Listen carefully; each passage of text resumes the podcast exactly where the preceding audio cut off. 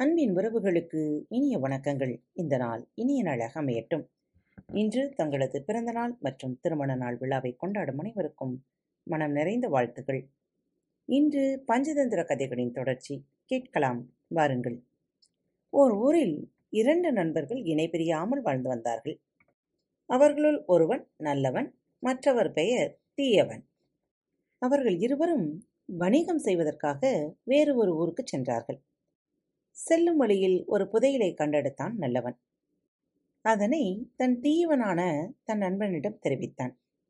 தீயவன் சொன்னான் நண்பா இந்த புதையலை நாம் எப்போது நமது ஊருக்கு கொண்டு செல்ல வேண்டாம். இதில் உள்ள பணத்தில் சிறிதளவு மட்டும் நம் செலவுக்காக எடுத்துக்கொண்டு மற்றவற்றையெல்லாம் இங்குள்ள மரத்தடியில் புதைத்து வைத்துவிட்டு செல்லலாம் என்று தந்திரமாக கூறினான். தீயவனின் பேச்சை நம்பிய நல்லவன் அது போலவே செய்யலாம் என்று கூற அந்த புதையலிலிருந்து சிறிதளவு பணத்தை மட்டும் எடுத்துக்கொண்டு புதையலை ஒரு மரத்தின் அடியில் வைத்து புதைத்துவிட்டு ஊருக்கு கிளம்பினார்கள். மறுநாள் தீயவன் மட்டும் அந்த மரத்தடிக்கு சென்று அந்த புதையலை எடுத்து வந்து வேறொரு இடத்தில் ஒழித்து வைத்து விட்டான். சில நாட்கள் கழித்து தீயவன் தன் நண்பரிடம் சென்று நாம் ஒழித்து வைத்த புதையலை எடுத்து வருவோமா? வா என்று தந்திரமாக கூறி அவனையும் அழைத்து கொண்டு மரத்தடிக்கு சென்றான் நல்லவன் அந்த இடத்தை தேடினான். புதையலே இல்லை. உடனே தீயவன் தன் நண்பனை பார்த்து நீதான் எனக்கு தெரியாமல் இங்கு வந்து இந்த புதையலை எடுத்துக்கொண்டு விட்டாயா? எனவே எனக்குரிய பங்கினை உடனே தந்துவிடு. என்னை ஏமாற்ற நினைக்காதே என்று கூறி அவனிடம் சண்டையிட்டான். நல்லவன் எவ்வளவோ எடுத்து கூறியும் தீயவன் சமாதானமே ஆகவில்லை. தீயவன் ராஜாவிடம் சென்று தனக்கு நீதி வேண்டும் என்று முறையிட்டான். ராஜா நீதிபதியை அழைத்து இவர்களை விசாரித்து இந்த சிக்கலுக்கு தீர்வு கூறுமாறு கட்டளையிட்டார். நீதிபதி தாம் ஐந்து நாட்களுக்குள் இந்த சிக்கலுக்கு தீர்வு கூறுவதாக ராஜாவிடம் வாக்களித்துவிட்டு இருவரையும் அழைத்து சென்று விசாரித்தார். இருவரும் நடந்தவற்றை நீதிபதியிடம் கூறினார்கள். தீயவன் தன்னிடம் ஒரு சாட்சி இருப்பதாக கூறினான். நாளை அந்த சாட்சியை அழைத்து வருமாறு கூறிய நீதிபதி இருவரையும் வீட்டிற்கு திரும்பி அனுப்பி வைத்தார்.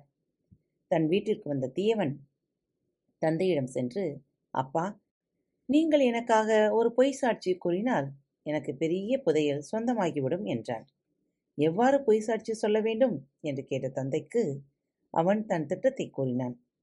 நீங்கள் நாளை மரத்தறியில் உள்ள ஒரு பொந்தில் சென்று மறைவாக அமர்ந்திருங்கள்.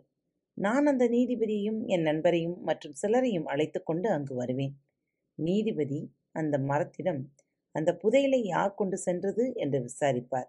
அப்போது நீங்கள் அந்த மரம் பேசுவது போலவே என் நண்பன்தான் எடுத்துச் சென்றான் என்று கூற வேண்டும் என்று அந்த திட்டத்தினை எடுத்து கூறினான்.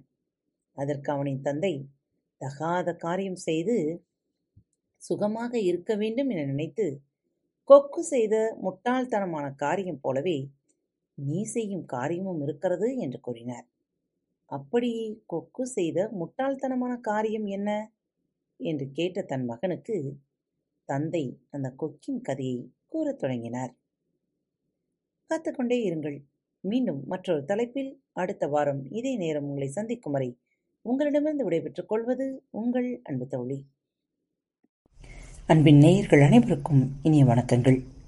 நேயர்களே நமது பாரத் தமிழ் வழிகளி பக்கம் hub harbor studio awards twenty twenty one விருதுக்காக பரிந்துரை செய்யப்பட்டுள்ளது. நீங்கள் அனைவரும் மறவாமல் வாக்களிக்குமாறு உங்களை தாழ்மையுடன் கேட்டுக்கொள்கிறேன். இதற்கான இணைப்புகளை கீழே குறிப்பிடப்பட்டுள்ள டிஸ்கிரிப்ஷன் பாக்ஸில் கொடுத்துள்ளேன். கீழே கொடுக்கப்பட்டுள்ள லிங்கில் சென்று அவார்ட் கேட்டகரி ரீஜனல் பாட்காஸ்ட். தேர்வு செய்து பின் நமது பாரத் தமிழ் வலைவழி பக்கத்தை தேர்வு செய்து வாக்களியுங்கள். உங்கள் ஒவ்வொருவரின் வாக்கும் நமது பாரத் வலைவழி பக்கத்தை தேர்ந்தெடுப்பதற்கு மிகவும் உதவியாக இருக்கும். மறவாமல் வாக்களியுங்கள். நன்றி.